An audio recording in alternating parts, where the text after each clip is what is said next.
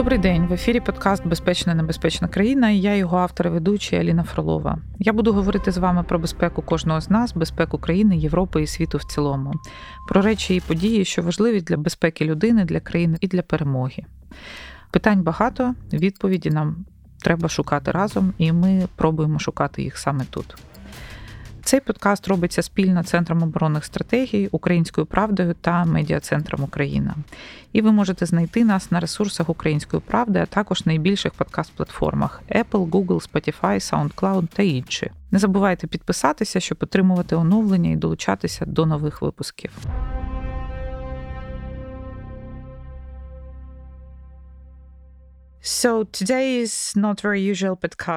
Отже, сьогодні маємо не зовсім звичний для мене подкаст, тому що ми вирішили зробити його разом з Сівгіль, головною редакторкою Української правди.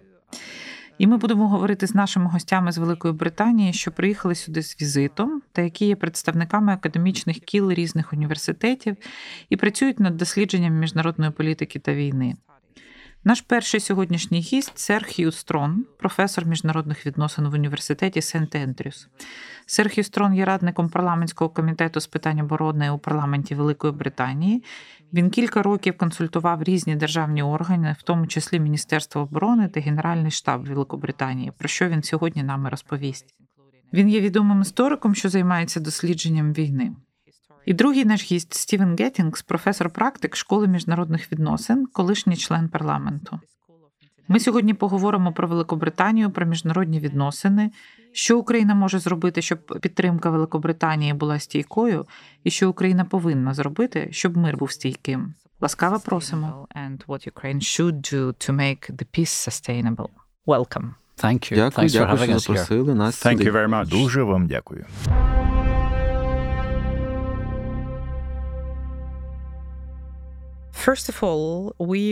Отже, ми наближаємося до року. Це точно не свято, але це визначна подія. Перший лідер демократичного світу приїхав в Україну на початку війни, і цим першим лідером був Борис Джонсон. Він дуже популярний тут, і Великобританія дуже популярна через ту підтримку, яку вона надає. А чому ви тут? Яка мета вашого візиту сюди? Um, why you're here? What's the aim of your visit here? If I'm not mistaken, this is your Якщо не помиляюся, This це ваш перший візит my first visit, indeed, uh, first visit to Ukraine. Um, Це мій перший візит, е, справді перший візит в Україну. Насправді, коли почалася війна, і мене попросили прокоментувати, я сказав, що не маю жодного досвіду щодо України. Я дійсно не маю кваліфікації, щоб говорити про неї. А мені відповідали: але ж ви знаєте про війну. На жаль, моя дружина каже, що звичайно я повинен працювати над миром, а не над війною. Виявляється так, що врешті-решт тут є достатньо того, що я впізнаю, достатньо того, що я вивчаю, в чому я знаходжу себе залученим не тільки тому, що так багато людей по всьому світу залучені з усіх правильних причин, мотивовані боротьбою України, але й тому, що це моя тема, і тому я відчуваю, що мене це втягує. and therefore I find myself drawn into it. And coming to your subject. Повертаючись до вашої теми, чи ця війна чимось відрізняється від попередніх воєн, які ми мали першої, другої світової? Чим саме вона відрізняється? Well, not as Ну, вона не настільки відрізняється, як ми могли б сподіватися. Я думаю, що для тих, хто займається військовими дослідженнями, якщо подивитися на прогнози за 3-4 роки до російського вторгнення, не до 2014 року, а скажімо, між 2014 і 2022 роками у Великій Британії, 2014 рік був роком, коли ми фактично вийшли з активних операцій в Афганістані. Якщо поглянути на той період, то існувало два сильних очікування, зумовлених, на мою думку, надмірним оптимізмом щодо того, куди йде війна. Одним з них був аргумент, розроблений американцем Стівеном Пінкером, що насправді кількість жертв насильства і особливо жертв війни зменшується. Я знаходжу для цього дуже мало доказів, що це правда. І причина, чому я знаходжу дуже мало доказів того, що це правда, полягає в тому, що ми насправді не дуже добре уявляємо собі масштаби людських втрат у співвідношенні до кількості населення в попередні століття. У нас є прийнятна оцінка для ХХ століття, але навіть вона не дуже точна. А по-друге, вона не враховує той факт, що, зокрема, в операціях в Афганістані та Іраку набагато набагато більше людей було поранено і вижило після цих поранень, ніж було вбито. Так, наприклад, у Першій світовій війні співвідношення вбитих і поранених було приблизно один до трьох. В Афганістані для британських військ це співвідношення було приблизно один до восьми. Іншими словами, вісім з цих людей, можливо, шість або сім з них отримали б настільки катастрофічні поранення в Першій світовій війні, що померли б. Так що, знаєте, ці порівняння не дуже корисні. Є багато людей, які залишаються поза обліком з точки зору того, як ведеться ця статистика. Звичайно, ми вчимося тому, що війна є досить смертоносною, і Україна це дуже добре знає. Другий аргумент, який був розроблений і все ще є частиною дебатів, що тривають, це уявлення про те, що існує щось, що називається кібервійною. І я думаю, що тут плутають використання кіберпростору у війні, про що Україна також добре знає, і використання кіберпростору як замінника війни. Це дуже різні речі.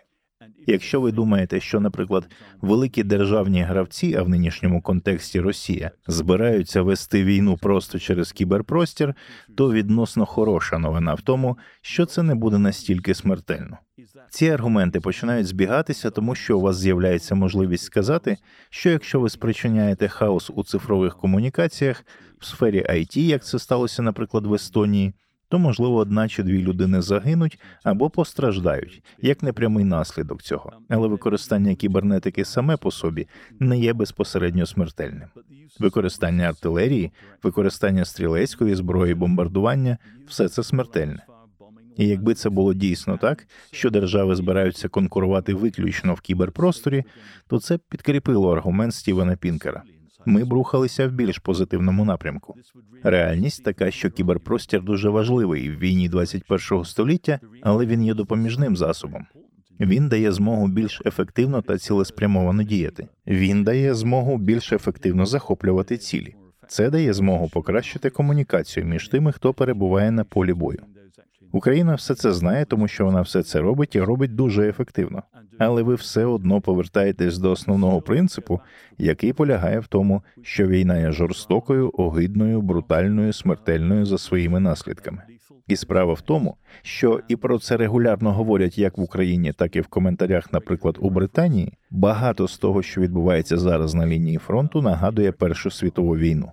В цьому аргументі є певні обмеження. Жодна війна не виглядає точно так, як попередня. Але сам факт того, що артилерія настільки важлива, що українці мають окопні позиції, польові укріплення і так далі, все це так само нагадує 1914-1918 роки, як і 2023 рік. Do you trust uh, the level of... Uh, Чи довіряєте ви оцінці ЗСУ щодо втрат армії Російської Федерації? Чи виглядає вона реалістичною? Тому що є багато суперечок з цього приводу. I have no reason to distrust the evaluation of У мене немає причин не довіряти оцінці втрат. Я маю на увазі, що одна з речей, яку мені дуже важко зрозуміти, оскільки жодна зі сторін не бажає відкрито говорити про рівень своїх втрат, це те, яким є реальний баланс. Я маю на увазі, що мені дуже важко повірити в деякі українські цифри.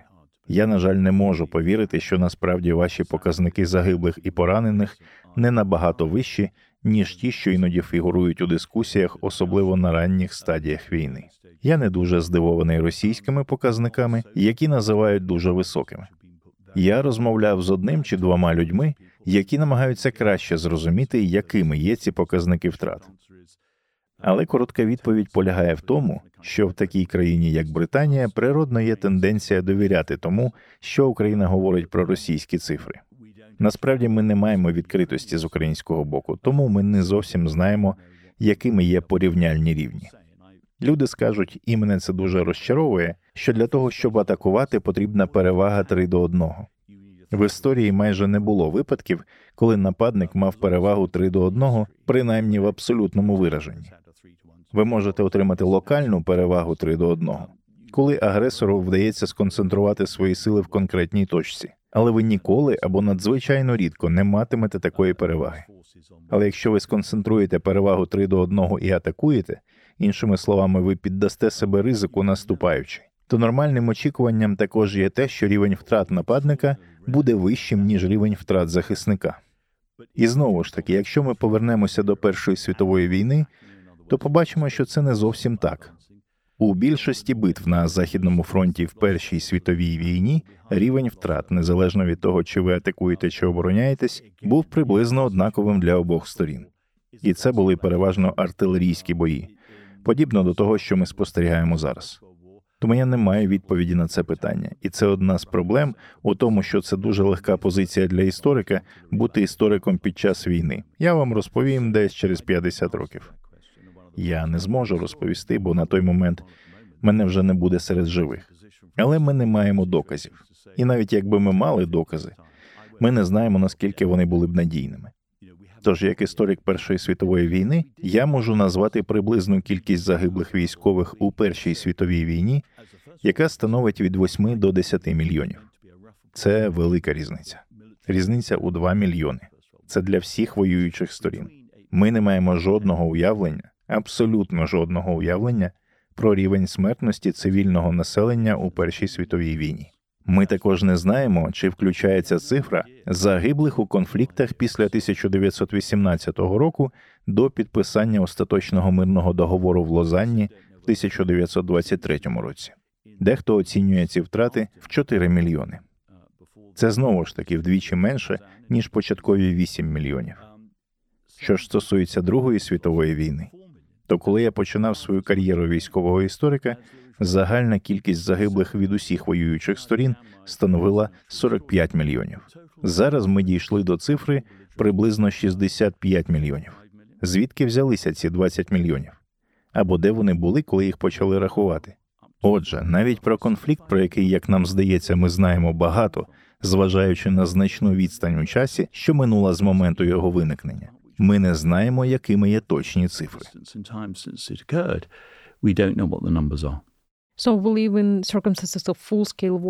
Отже, ми живемо в умовах повномасштабної війни вже понад рік, і ми переходимо від стратегії Росії Київ за три дні до довготривалої війни. Ви бачите, як Росія змінила свою стратегію і як вона буде її змінювати у майбутньому? I think я поспішаю додати, що я не був одним з тих, хто одразу подумав, що Росія буде надзвичайно потужною, що це буде коротка і швидка успішна війна, тому що я чудово розумів, що країна розміром з Україну з мобілізованим населенням буде чинити значний опір. І що, хоча я ніколи не був в Україні, складнощі ведення бойових дій з порівняно невеликою армією, порівняно з розмірами України, ускладнять це завдання. Я припускав, що російське командування і управління буде набагато кращим ніж було насправді. Я не міг зрозуміти, як можна було здійснити маневр, що передбачав зближення армій з різних напрямків, який дуже добре виглядав на карті, коли у вас не було чіткого командувача театру воєнних дій, який би відповідав за операцію в цілому. Натомість ви мали серію незалежних некоординованих операцій і до певної міри це все, що відчувається, навіть незважаючи на те, що генерал Герасимов мав би здійснювати загальний контроль. Таке відчуття, що це кампанія, яка не має компетентного командувача з російського боку. Звичайно, ми розуміємо цю кампанію як ті, хто дивиться на неї ззовні, з точки зору двох сильних особистостей: ваш президент, який є абсолютно публічним обличчям України, і Путін як публічне обличчя Росії. І в цьому сенсі для тих, хто нещодавно спостерігав за збройним конфліктом, вражає те, що з точки зору громадського сприйняття військове командування має дуже низьку впізнаваність. Наприклад, американські військові кампанії асоціюються з іменами Стенлі Маккрістала в Афганістані чи Девіда Петреуса в Сполучених Штатах, або поверніться на одне-два покоління назад до Ейзенхауера чи Паттона. Так чи інакше, генерал завжди є великою публічною фігурою. Що цікаво у цій війні, так це те, що якщо ви вийдете на вулицю у Сполученому Королівстві, в Україні ситуація звичайно інша, і попросите перехожих назвати одного українського чи одного російського полководця, їм буде важко це зробити. Чому так?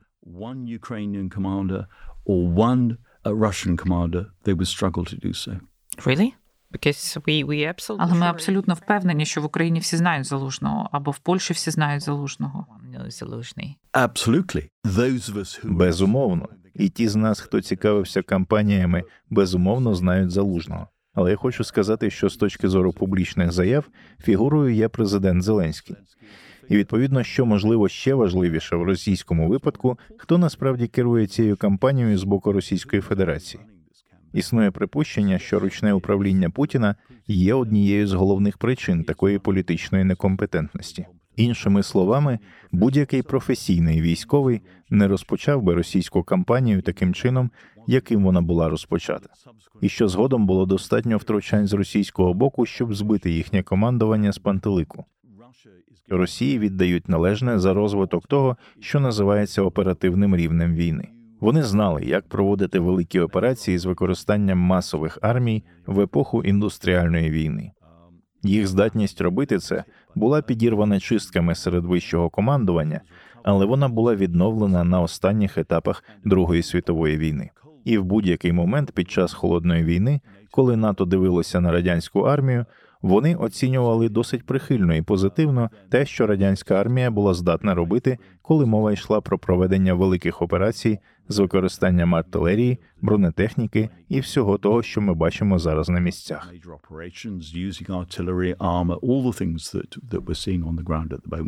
Стівен, Стівене, якщо говорити про тактику чи стратегію Росії у цій війні, постійне використання тактики шантажу зерном, забороненою зброєю, тактичною ядерною зброєю. Зараз вони сказали, що розмістять ядерну зброю в Білорусі, і Україна насправді і українці. У нас є опитування щодо цього. Вони не бояться. Я маю на увазі опитування, яке показало, що 86% українців сказали, що навіть якщо тактична ядерна зброя буде використана в Україні, ми не повинні сідати за стіл переговорів з росіянами. Але сприйняття Європи і сприйняття інших країн дещо відрізняється або кардинально відрізняється. Що ви думаєте про це? і Як ви бачите ситуацію з точки зору міжнародних відносин, з точки зору Великобританії, з точки зору Європейського союзу? From like international relations point of view from UK, from European Union? Я маю пояснити, що я не військовий історик. Я не маю такої глибини знань, яку Х'ю щойно продемонстрував нам у цьому подкасті, і завдяки якій ваші слухачі дізнаються багато корисного. З точки зору міжнародних відносин навколо розгортання ядерної зброї, очевидно, існує страх, але я думаю, що завжди варто пам'ятати одну річ: українці живуть з цією війною щодня. Вони переживають її і виклики, а це виклики, і це одна з причин, чому ми сьогодні в Україні. Адже ми тут, у східній Європі, і ми приїхали з далекого заходу Європи. Одна з причин, чому ми тут, продовжувати підвищувати обізнаність про цю війну. І це виклик для всіх нас, хто вважає себе друзями України. Щодо ядерного питання, я розумію, чому українці не бояться цього. Тому що якщо ми подивимося на те, що Росія зробила з вашою країною за останній рік, спираючись на те, що вона вже зробила з вашою країною за останні 8 чи 9 років, а потім ви озираєтесь назад в історію з голодомором, з цією епохою живої історії для вас, це не те, що є давньою історією для людей в Україні. Це епоха 30-х років. І те, що сталося після цього, і те, що сталося в Криму та в інших місцях, це жива історія. Тому я розумію, чому ви цього не боїтеся. А росіяни продовжують погрожувати цим. Якщо Росія розгорне ядерну зброю, наскільки ще більшої шкоди це завдасть? Українці продовжуватимуть воювати, тому що, як говорить старе кліше, якщо Росія припинить воювати, то просто повернеться у свої кордони. Якщо Україна припинить воювати, її більше не існуватиме. А що станеться, якщо росіяни застосують ядерну зброю? Ну, якщо ви перебуваєте в Японії або в Пакистані, або в багатьох інших країнах, які мають можливість розробити ядерну зброю, але ще не зробили цього. Чи будете ви думати, що, мовляв, у нас ядерна зброя була застосована, і немає жодної причини, чому вона не може бути застосована знову в майбутньому? Ви можете бачити, що інші країни роблять це. Як ви думаєте, чи сподобається це Китаю? Отже, це ставить нас у набагато небезпечніший світ, оскільки, хоч я не такий військовий стратег, як Х'ю, але те, що може бути мінімальним виграшем на полі бою, буде жахливим з точки зору жертв серед цивільного населення. Крім того, є ще перспектива громадської думки міжнародних відносин. Ми знаємо, що це один із небагатьох конфліктів, де абсолютно очевидно, що Україна переживає вторгнення. Але якщо ви поїдете на глобальний південь та в інші місця, то там не такий рівень підтримки України, який, можливо, мав би бути. Я знаю, що над цим працюють ваші політики і дипломати. Як тільки Росія застосує ядерну зброю, вона втратить той невеликий залишок громадської підтримки, який у неї залишився в усьому світі. The moment Russia uses nuclear weapons, it loses what little it has left of that public support anywhere in the world. Хью, можливо, це питання до вас. Наскільки важливими є страхи часів холодної війни? Можливо, ви можете пояснити, чому люди в різних країнах так бояться використання ядерної зброї?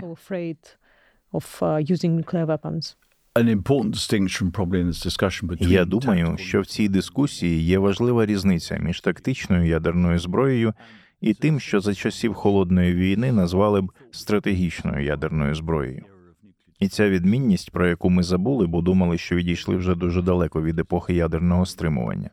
У 1950-х роках важливо пам'ятати, саме армії НАТО вважали, що тактична ядерна зброя може бути корисною, тому що вони розглядали її лише як зброю на полі бою, і вони усвідомлювали власну чисельну меншість на полі бою в порівнянні з силами радянського союзу і тим, що стало Варшавським договором загалом. І саме для того, щоб компенсувати це, ядерна зброя і була важливою зі стратегічної точки зору для стримування в першу чергу. І якщо б дійшло до війни, то можливість застосовування тактичної ядерної зброї була дуже важливою. Ми відійшли від цього і від самої ідеї тактичної ядерної зброї. І до певної міри можливість застосування Росією тактичної ядерної зброї повернула нас у цей контекст. Звичайно, в даному випадку саме росіяни, які намагаються впоратися зі своєю неадекватністю, говорять про тактичну ядерну зброю, але це матиме наслідки в плані ескалації, тому що насправді у свідомості більшості людей в НАТО, і я підозрюю на заході загалом, не існує чіткого розмежування між цими двома поняттями тактичної і стратегічної ядерної зброї. Що насправді ви можете захотіти застосувати ядерну зброю на полі бою з обмеженим ефектом, але реальність така, що ви стали на шлях ескалації, який в кінцевому підсумку закінчиться набагато більшим ядерним обміном з набагато більшими, навіть жахливішими наслідками, ніж ті, з яких ви починали. І саме це турбує тих, хто занепокоєний на заході. І я думаю, що тут важливо пам'ятати про вік президента Байдена. Я маю на увазі, що він є дитиною холодної війни. І я думаю, що це одна з причин, чому він був швидким або не таким швидким, як хотілося б Україні, але готовим підтримати Україну в цьому контексті в той момент, коли Сполучені Штати дивилися в бік Китаю, були більше стурбовані Китаєм. Але він достатньо добре знає історію прихильності США до Європи та європейської безпеки, щоб розуміти важливість підтримки України. І він так само добре усвідомлює небезпеку ядерної ескалації і те, до чого це може призвести. І це безумовно вплинуло на його поведінку в ряді моментів. На мою думку, позиція НАТО в цілому і Сполучених Штатів, зокрема, полягає в тому, що насправді в певному сенсі вони домінують в питанні ескалації, тому що, як ви знаєте, застосування ядерної зброї саме по собі було б відображенням слабкості Росії, і це було б надзвичайно важливо. Стівен вже згадував про Китай, але очевидно, що якби Китай, який, врешті-решт, не підтримує союзника в повну силу, точно не на такому рівні, на якому НАТО підтримує Україну. Якби Китай обурився використанням ядерної зброї, а це одна з тих сфер, де позиція Сі була абсолютно чіткою, то наслідки просто з точки зору удаваних друзів були б величезними. Але вони також були б величезними з точки зору того, на якому місці Росія опинилася б у глобальній світовій спільноті. Можна я розповім про всю цю ідею стратегічних цілей Росії з міжнародної точки зору? Що? Я думаю, що це досить цікаво, оскільки ґрунтується на ядерному питанні. Ми не можемо залізти в голову Володимира Путіна на щастя для нашого власного благополуччя. Але давайте на мить замислимося над деякими заявленими цілями Росії. Це повернення України в свою орбіту, хоча Україна є незалежною суверенною державою, а також послаблення НАТО. Тепер за останні кілька днів Фінляндія приєдналася до НАТО, подвоївши кордон НАТО з Росією. Швеція збирається приєднатись до НАТО, і це дійсно цікаво. Я збираюсь коротко зупинитись на Швеції і Фінляндії, а потім повернутися до України. Це були регіони, які раніше були червоною лінією для Росії. І справді громадська думка у Фінляндії та Швеції змінилась від досить амбівалентного ставлення до вступу в НАТО до повної підтримки громадськості, повної підтримки вступу в НАТО. Я не пам'ятаю точних цифр при голосуванні в фінському парламенті, але депутатів, які проголосували проти вступу, були лічені одиниці. Виходить, що стратегічна мета РФ послабити НАТО мала зовсім протилежний ефект. НАТО посилюється завдяки членству Фінляндії та Швеції, враховуючи їхні можливості, перспективи, всі переваги, які ми отримуємо, маючи ці країни у складі альянсу. Те ж саме стосується намагань РФ залучити Україну до своєї орбіти. Це не дуже науково, але гуляючи Києвом, а це одна з переваг побувати тут. Ми бачимо, що це європейське місто, це європейське місто, яке дивиться назовні. І навіть ті громадяни, я підозрюю, які з якихось причин симпатизували Кремлю в минулому, побачили справжнє обличчя режиму Володимира Путіна. Але зараз ми знаємо не тільки те, що українці будуть боротися. Коли звірства в Бучі, Ірпіні та інших місцях були розкриті, це зробило необхідність боротися ще сильнішою. Знаєте, як сказав мій колега професор Філіп О'Брайен, Володимир Путін, мабуть, найгірший стратег у світі на даний момент, тому що всі його стратегічні цілі провалилися.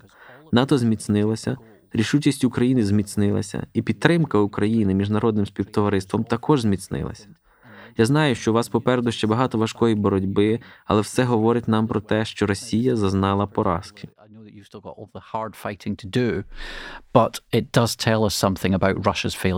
Yeah.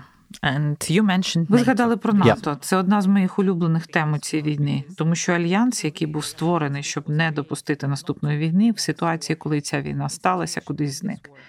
Сьогодні ЄС є більш активним і більш помітним у своїй підтримці. Деякі країни більш активні. У нас є зустрічі Рамштайн, які фактично замінюють те, що має робити НАТО в цій ситуації. І з однієї точки зору, так є сенс в тому, що НАТО робить чи не робить, але коли альянс, який є військовим альянсом, просто рапортує про нелетальну підтримку, ну хіба це серйозно? Отже, яке майбутнє чекає на НАТО? Чи повинні ми переосмислити НАТО? Чи повинні ми взагалі переосмислити конфігурацію безпеки в Європі? Як ви бачите цей розвиток подій? How you see these developments and uh, what are your comments on this regard? For me, there are twin pillars of European security. Для мене існують два стовпи європейської безпеки з дуже дуже різних підстав. Ці стовпи близнюки НАТО і ЄС. ЄС не є військовим і не має військової сили, але він надає нам або тим країнам, яким пощастило бути в ЄС, переваги в таких сферах, як продовольча безпека, енергетична безпека, об'єднання ваших ресурсів. І ми також бачимо, особливо під керівництвом президентської Єврокомісії фон дер Ляйн, дуже особливий погляд на роль ЄС у сфері безпеки, яку він має відігравати. Мова про такі сфери, як продовольство і енергетика, а також зближення континенту, щоб спробувати унеможливити війну в Європі, унеможливити розділення Європи та Європейського Союзу. ЄС був побудований як мирний проект після Другої світової війни. Багато в чому це був найуспішніший мирний проект у світі, і ви це бачите. Тому я думаю, що той факт, що Україна має, здається, певну одностайність серед політиків щодо того, що майбутнє, яке люди бачать тут як безальтернативне, це бути членом ЄС, дає вам дещо. І у вас є те, чого нема в багатьох країнах, а саме ви маєте дуже чітке уявлення про те, де ви бачите свою країну через 10 років. Я не можу пригадати інших країн в Європі, де громадяни, політичні еліти та інші мають таке чітке уявлення про те, де вони бачать свою країну через 10 років. Існують розбіжності. Тож це само по собі є неймовірно, дуже потужною силою. Єдність цілей, яку ви маєте з багатьма своїми громадянами, є надзвичайно важливою. І ви з цим можете не погодитися, і це правильно. Це робить вашу демократію сильнішою, що ви не погоджуєтесь один з одним. Але мати таку мету дуже важливо. Щодо перспективи НАТО, то НАТО також доведеться переосмислити, для чого воно існує. Я був дуже вражений тим, як НАТО тримається разом під час цього процесу. І якщо подумати про інший кінець Європи в цій війні, а я щойно згадав Фінляндію і Швецію, то найближчою країною до Шотландії, звідки я родом, є Ірландія яка багато в чому близька до Шотландії. Ірландія історично дотримувалась нейтралітету, частково через географію, частково через історію. У них немає Росії як найближчого сусіда, але навіть в Ірландії починають дебатувати і обговорювати питання членства в НАТО. Такі дебати були і раніше, але нинішні точно є прямим наслідком цієї війни. Зараз, якщо будь-яка міжнародна організація хоче бути успішною, Вона не може стояти на місці. ЄС, який Великобританія залишила три роки тому, це вже інший європейський союз ніж той, що був. from even that moment. То ви повертаєтесь до ЄС? Well, I hope so. I mean, Ну, я сподіваюся, що так. Я маю на увазі особисто я сподіваюся на це. Я дуже пристрасний про європеєць. Запишіть це в протокол. Я не думаю, що я видаю занадто багато секретів, але я вважаю, що незалежно від ваших поглядів на те, чи повинна бути Великобританія в НАТО чи ні, для того, щоб ці міжнародні організації були успішними, вони повинні постійно розвиватися. І вони змінюються, тому що змінюються люди, тому що змінюються країни. І Україна змінила НАТО, і вона змінила Європейський Союз, навіть незважаючи на те, що ви зараз перебуваєте за його межами. Але ми все ще розмірковуємо над тим, коли Україна зможе стати членом НАТО. Yes. I think you need to think. Так, я думаю, вам потрібно подумати про те, через що пройшов НАТО після закінчення холодної війни, і з чим вони опинилися в лютому 2022 року. Після холодної війни НАТО серйозно поставив під сумнів причини свого існування. Я маю на увазі, що альянс виник через потреби Європи в безпеці. Я чітко пам'ятаю, коли впала берлінська стіна, що відчував мій батько, який пройшов Другу світову війну, вивчав німецьку мову до війни. До війни в Німеччині зустрічався з дівчиною, яка згодом під час війни вийшла заміж за іншого.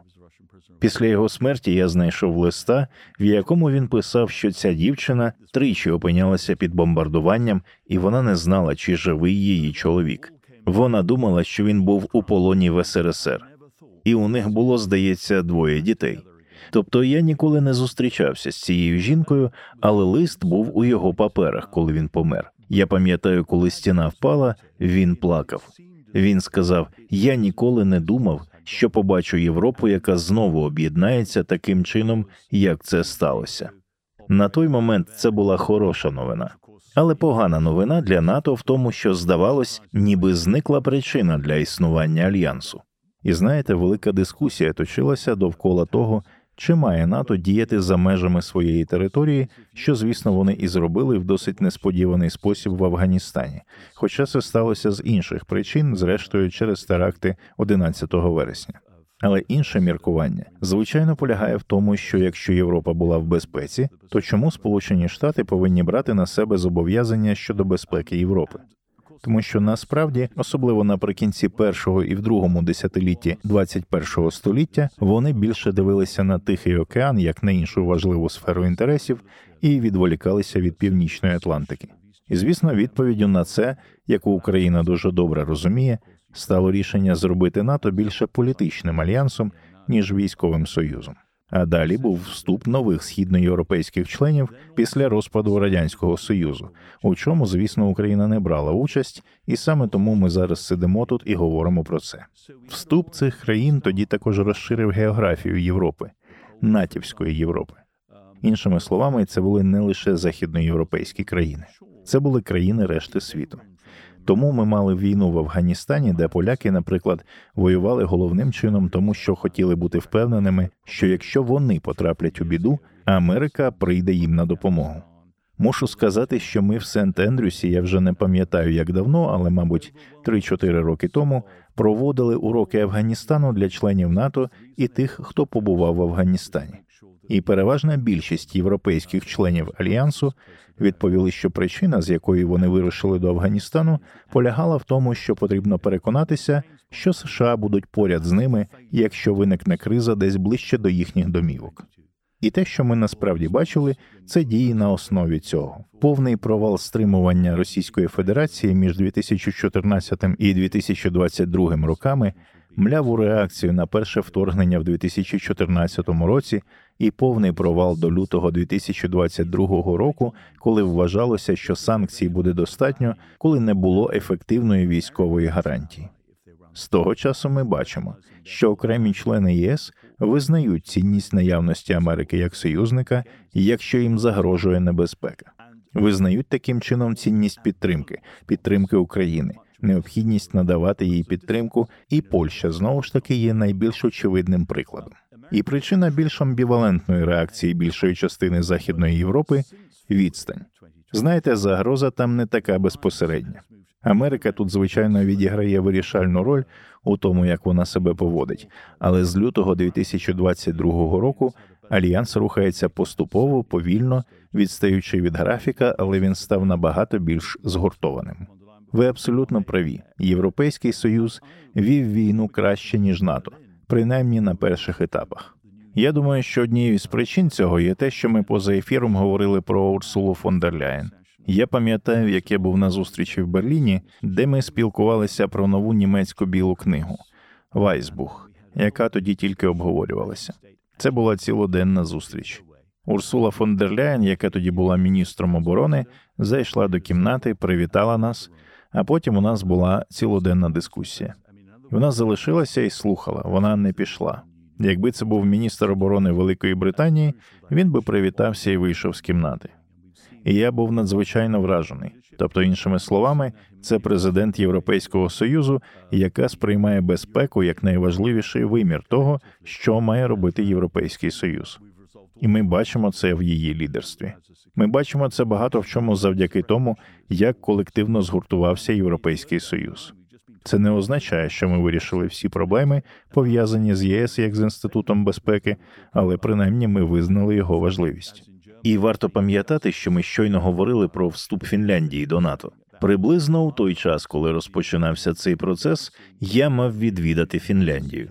Тоді в Фінляндії вони говорили про загрозу гібридної війни. Це був такий спосіб вголос не називати загрозу Росії, так само як і в Німеччині. І Фінляндія тоді говорила, що наш союзник це Європейський Союз.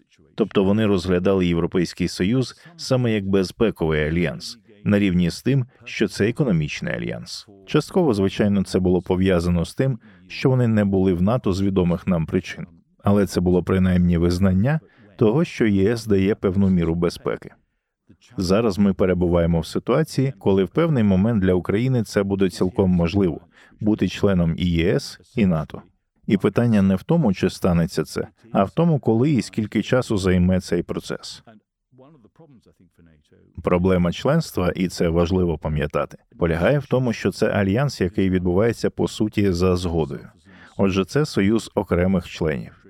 І однією з проблем, на мою думку, для НАТО є те, що він перетворився на інституцію, яка намагається дбати про себе як про інституцію.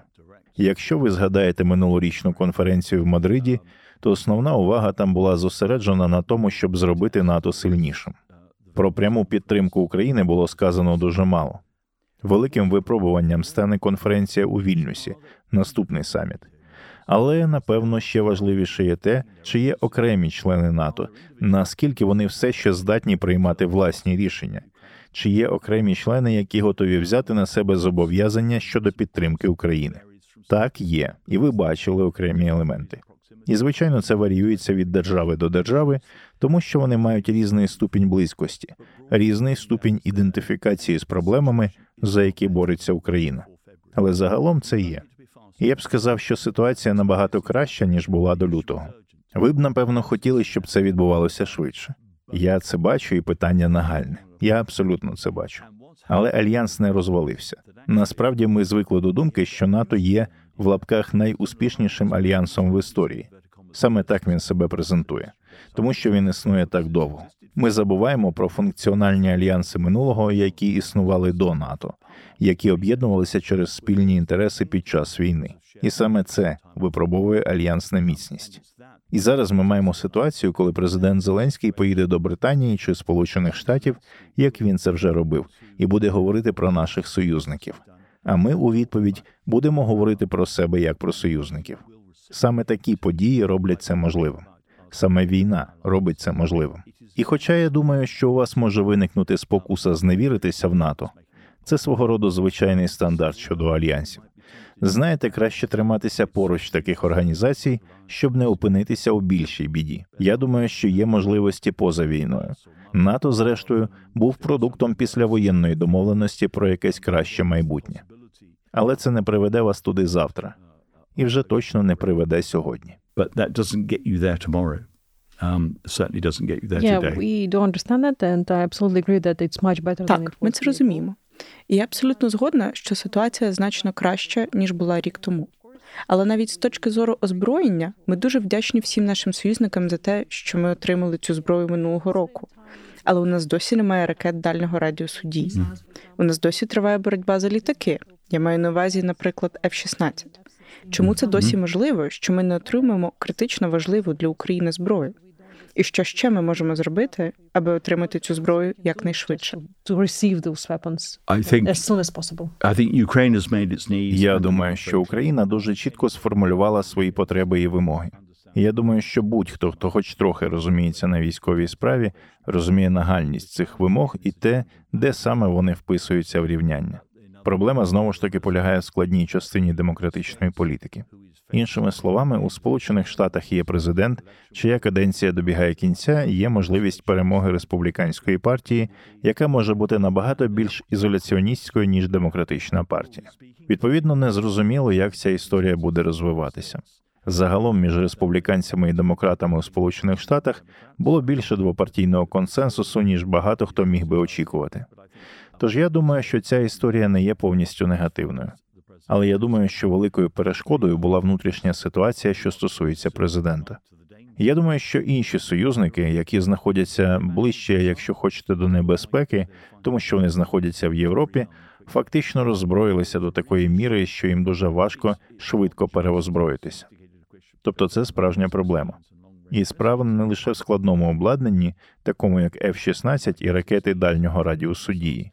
Це питання постачання снарядів. Як історик Першої світової війни нагадаю, що до зими 1914-15 років проблема нестачі снарядів була універсальною на всіх фронтах, тому що жодна держава не була достатньо мобілізована для великого довготривалого конфлікту, щоб мати можливість забезпечити гармати достатньою кількістю снарядів без перебудови економіки та промисловості. Більшість європейських країн, я б сказав, всі європейські країни не в змозі швидко відреагувати. І все ж снаряди це те, що є набагато більш базовим і набагато більш нагальним, або настільки ж нагальним, як і все, що пов'язане з F-16 і керованими ракетами. Звичайно, є ще одна проблема страх ескалації, який ми відчуваємо у зв'язку з ядерною зброєю. Іншими словами, якщо ви передаєте зброю великої дальності, це може спровокувати Росію, тому що ви фактично завдаєте удару по російській землі. Я думаю, що цей страх перебільшений саме з тих причин, про які я вже говорив.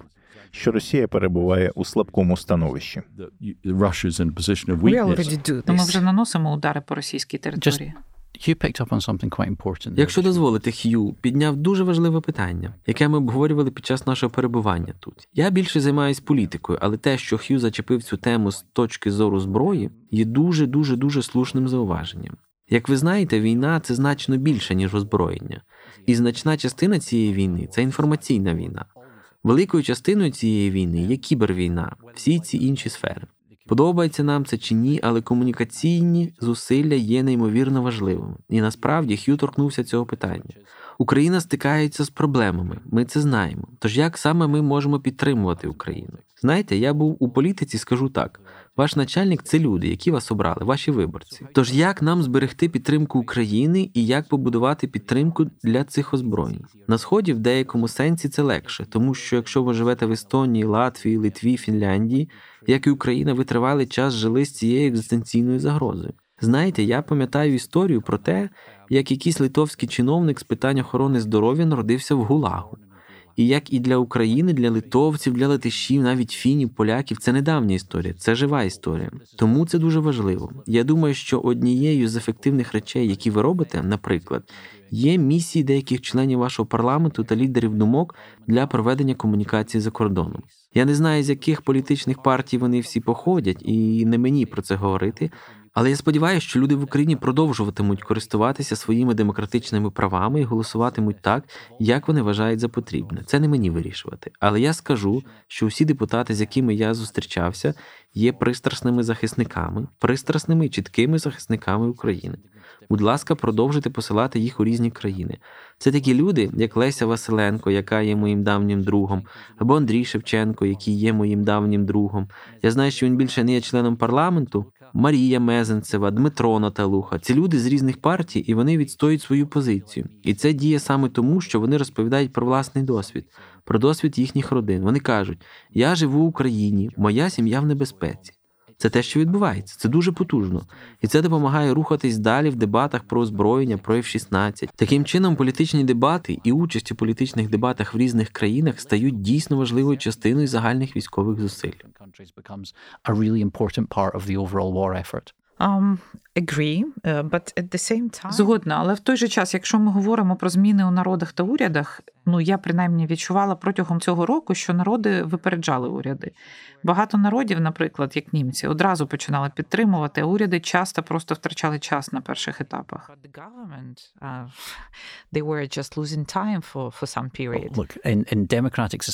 у демократичних суспільствах уряди, які надто відстають від народу, довго не протримуються. Така природа демократичного суспільства. Тому знаєте, уряди, які відстають від громадської думки, не мають тенденції до тривалого існування. Але тут є серйозний момент, і я хочу ще раз запитати, чи достатньо ефективно ви використовуєте українську діаспору? Знаєте, в таких місцях, як Сполучені Штати, не всі рішення приймаються в Вашингтоні. Рішення приймаються в Штатах, і те ж саме відбувається в політиці в будь-якій точці Сполученого Королівства. Наші виборчі округи неймовірно важливі. Так само і у Франції, так само в Німеччині. Тому дебати не можуть і не будуть відбуватися лише в цих столицях. Окей, okay, Гаразд. Говорячи про те, що люди впливають на владу, які зміни ми можемо побачити після цієї війни в Європі та в геополітиці? Тому що, перш за все, на мою думку, Україна привнесла цю прямолінійну манеру дипломатичної роботи, так? Так, ми робили це, тому що нам це було конче потрібно. У нас не було часу на якісь політично коректні формулювання. Але така манера вона стала досить популярною, і люди, схоже, скучили за цим, за такою манерою прийняття рішень, за такою манерою дипломатії. Подивіться зараз на ООН. Те, що Росія очолює Раду безпеки, схоже на якийсь невдалий жарт. Деякі країни вже починають висловлювати своє невдоволення цим. Чи відбудуться зміни? Чи побачимо ми в найближчі роки зміни в ООН, зміни у прийнятті рішень в ЄС? Як ви вважаєте? Ну, давайте перш за все повернемося ближче додому. В Європейському Союзі та європейській політиці вже відбулися зміни. Ми з Хью згадували Урсуру фон дер Ляйн. Мінливий характер Європейського Союзу і той факт, що, хоч Великобританія вийшла з ЄС лише три роки тому, Якщо вона приєднається зараз, вона приєднається до майже зовсім іншої організації, ніж та, з якої вона вийшла, і це чудово. Це свідчить про те, що ЄС здатен рухатись. Тож Україна має вплив далеко за межами своїх кордонів. Я думаю, як я сказав вчора пресі, Україна знаходиться на передовій лінії демократії та верховенства права в Європі. І я думаю, що це визнано, і ви маєте рацію, коли говорите про громадську думку. Крім того, коли ми говоримо про Європу, я лише на мить зупинюсь на Європі, тому що вважаю, що це дуже важливо. Ми традиційно думаємо, і я вважаю, що це неправильно, про прийняття рішень в Європі та важливість політиків у Берліні, Парижі та Лондоні. Але все частіше ми бачимо важливість політиків і політичних рушіїв у таких місцях, як Варшава, Вільнюс, Гельсінкі, Софія, Київ та інших. Звичайно, це так, і це має вплив за межами наших кордонів. Тепер ООН доведеться змінюватися, тому що ООН була сформована в міжнародному середовищі 45-го року, якого більше не існує. Консенсусу 1945 року вже майже 100 років, але це говорить нам дещо про те, як ми будемо це робити. Те, що робить Україна, спонукає до дебатів. Я знаю, що ви скажете, що ми в стані війни, нам не потрібні дебати. Але насправді це той шлях, яким ви рухаєтесь вперед.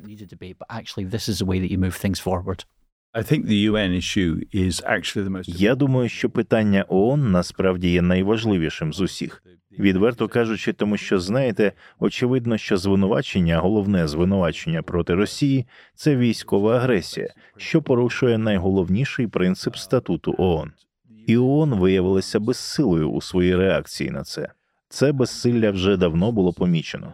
Воно зростало протягом певного часу, частково з тієї причини, про яку вже згадував Стівен, що ООН відображає порядок 1945 року, який більше не є порядком, який повинен формувати світ, але частково також тому, що головний архітектор цього порядку, Сполучені Штати, відійшли від Організації Об'єднаних Націй. Навіть у Британії, коли мова йшла про конфлікт у Лівії, тодішній британський прем'єр-міністр Девід Кемерон висловив своє нетерпіння щодо Організації Об'єднаних Націй. А звинувачення з боку Китаю полягало в тому, що коли Великобританія в цьому випадку, а також Франція і США отримали резолюцію Ради безпеки ООН, вони перевищили повноваження, які їм були надані, і таким чином самі змогли підірвати інструмент, який вони використовували. Мене найбільше пригнічує те, що наразі є Рада безпеки, яка перебуває в становищі, коли вона нічого не може зробити, і Генеральна асамблея, яка принаймні з точки зору більшості держав висловила свою думку щодо війни. І Генеральна асамблея не в змозі вжити виконавчих заходів щодо держави, яка головує в Раді безпеки. Тобто є необхідність знайти міжнародно-правовий механізм для ООН, щоб вирішити цю проблему, і в свою чергу можливо затягнути дебати, зробити їх іще складнішими. Це можливість мати по суті двопалатну систему тобто опинитися в ситуації, коли більшість може принаймні висловити свою точку зору щодо меншості. Сполучені Штати ніколи на таке не погодяться. Так що насправді перешкодою тут є як Сполучені Штати, так і в минулому радянський Союз, а сьогодні Російська Федерація. У деяких аспектах, звичайно, це вражає, якщо згадати карибську кризу і те, що перед обличчям серйозної загрози, врешті-решт, і Сполучені Штати і Радянський Союз відступилися. Тож ми усвідомлюємо цю небезпеку. Я не маю миттєвого рішення, як і будь-хто інший у світі. Звичайно, одна з проблем зі швидкістю прийняття рішень полягає в тому, що ООН з'явилася після найгіршої війни, яку коли-небудь бачив світ Другої світової війни. Тож відчуття терміновості було великим. Відчуття нагальності велике і зараз по відношенню до України, але очевидно, що якщо ми говоримо про це в глобальному вимірі, то спостерігається величезне зростання того, що ми звикли називати рухом неприєднання. Це люди, які кажуть, що це проблема Європи, яка не є проблемою для них. Це, мовляв, стосується тільки європейських країн, оскільки цінності, які на їхню думку поставлені на карту, не є тими, які багато держав і багато дуже густонаселених країн з великим населенням вважають настільки важливими, що повинні їх відстоювати. Але я думаю, що ширший глобальний вимір є центральним у цій суперечці. I have a question. Uh, У мене питання. Воно стосується мирного процесу. Ви згадали про 1962 рік США та Радянський Союз. Ви досі вірите, що мирний процес можливий? Наразі мирні процеси неможливі. З іншого боку, якщо ми хочемо мирного світу, вони повинні стати можливими в якийсь момент. Я думаю, що справжній виклик, який ця війна кидає Україні та міжнародній спільноті, полягає саме в тому, як перейти від війни до миру. Набагато легше розпочати війну, ніж досягти мирного врегулювання. Як я вже казав, я працюю переважно над Першою світовою війною. Мирне врегулювання між 1918 і 1923 роками було провальним.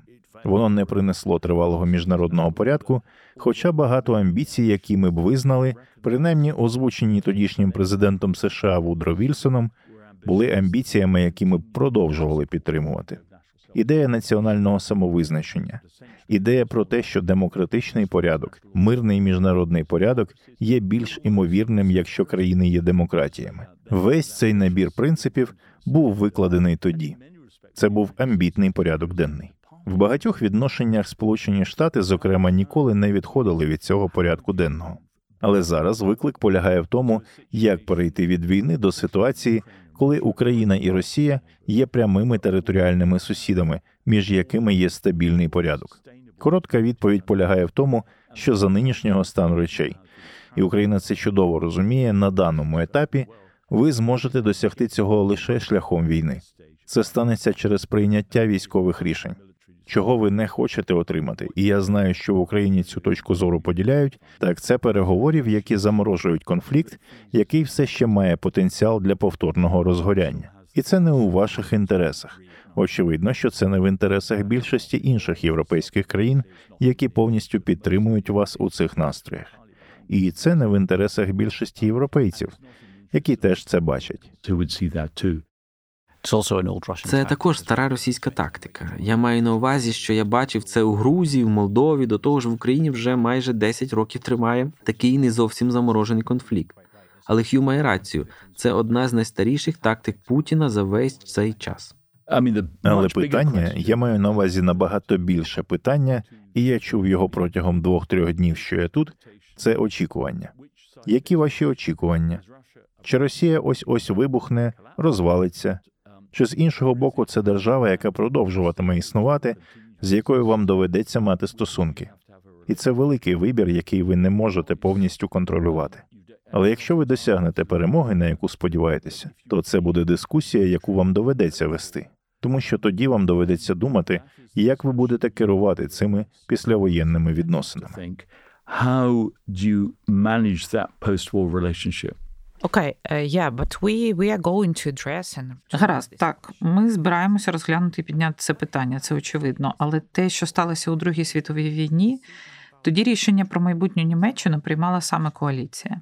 І тут ми також маємо коаліцію. Так, у нас не так багато солдатів з інших країн, які воюють з нами, але у нас є коаліція країн, які нас підтримують, які постачають зброю.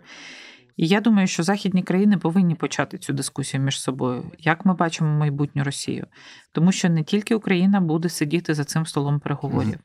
Очевидно, що ми будемо керувати цією угодою, але у нас є Грузія, у нас є Молдова, Польща, у нас є Фінляндія, у нас є Японія. І у нас є інтереси Європи, яка страждає багато багато років від російської агресивності. I would agree absolutely. Я згоден абсолютно. І знаєте, виклик, як мені здається, полягає в тому, щоб саме Україна прийняла це рішення. Це війна України. Це Україна має визначати, що таке перемога, і це насправді є певною мірою відмовою від відповідальності. Якщо ви залучаєте сили, які очевидно є у ваших прибічників, ви також погоджуєтеся з цим рішенням, і ви повинні визнати, що ви несете відповідальність. Я маю на увазі, що якби мені потрібно було висунути єдиний закид щодо ведення війни з Сполученими Штатами, будь-якої війни з часів В'єтнаму, то це те, що вони думають, що вони можуть обмежити війну, обмеживши засоби, які вони використовують, але це не дає жодного ефекту. Що ніби це в свою чергу вплине на результат, але без чіткого розуміння того, яким буде цей результат. І дуже часто вони висловлюються в дуже невизначених термінах. Тож, коли, наприклад, президент Зеленський поїхав до Сполучених Штатів, риторика і його, і президента Байдена була про війну за демократію, війну за свободу. Це чудово, і очевидно, що це те, що відбувається. Але з іншого боку, це не є важким щепленням розуміння того, як виглядатиме мирне врегулювання. Як насправді перевести ці амбіції в що має сенс на місцях? тому що знаєте, те, що почалося, частково є війною набагато старіших концепцій, таких як імперія, кордони і територія. Тому вам потрібно подолати розбіжності між словами, які означають різні речі для різних людей. Ми могли б дискутувати ще 45 хвилин про те, що може означати демократія, або що означає свобода, тому що кожна держава розуміє ці речі по різному. Коли йдеться про те, де проходить кордон, це вже зовсім інша справа. That's a different undertaking. Probably this is good point to stop. Напевно, на цьому варто зупинитися. Ми можемо говорити ще багато годин, і я сподіваюся, що це не останній ваш візит. Я сподіваюся, що ви також вплинете на прийняття рішень у Великобританії та інших країнах. Я дуже хочу, щоб вся Європа оновилася через цю війну, тому що ми платимо занадто високу ціну за все це. І ми готові боротися за демократію, але демократія також повинна боротися за нас. Yeah. Fight for democracy, but democracy also should fight for us. You're right. Ви маєте рацію, і ми отримали уроки, які нам, як суспільству і як країні, вкрай необхідно винести з цього. Thank you so much. Дуже дякую за вашу підтримку і дякую за цю розмову. Thank you very Дуже much. дякую. Thank you for. Дякую, що прийшли. Always a pleasure to be. Дякую, завжди приємно бути в Україні, навіть за найскладніших обставин.